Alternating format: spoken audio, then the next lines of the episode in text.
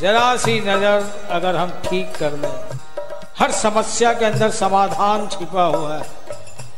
हमारी नज़र नेगेटिविटी पे ज़्यादा जाती है इससे डर बना ही रहता है। और गीता में महाप्रसाद अगर श्री कृष्ण ने कहा है कि सबसे बड़ा अगर मेरा प्रसाद है, अभयम सर्वभूते लेकिन अभयता, निर्भयता कब आती है जब नज़र उसकी करुणा पड़ जाए?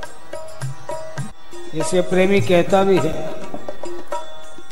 यही सोचकर, समझकर, नाम लिखवाया मैखाने में अपना कि जो भी मैकश लड़ खड़ाता है, वे बाजू थाम लेते हैं। जब वो थामने वाला इतना प्रबल है, सबल है, सब शक्तिमान है तो फिर इस और तू खड़ा है, वो उस और बीच में भव सागर।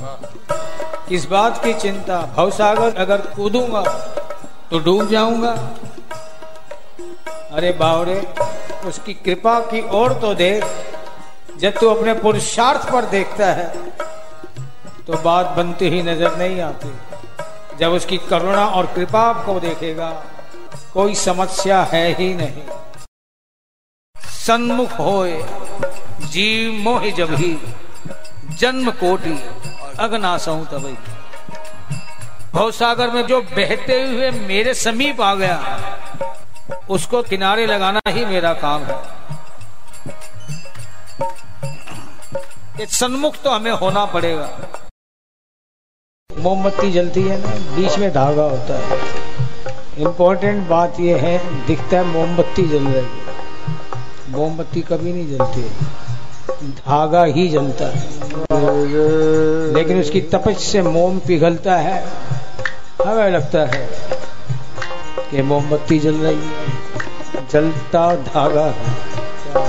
इसी प्रकार इनका चित्त भी वो मोमबत्ती की तरह है। भक्त पर कोई भी व्यथा आती है, विपत्ति आती है, द्रवीभूत हो जाता है।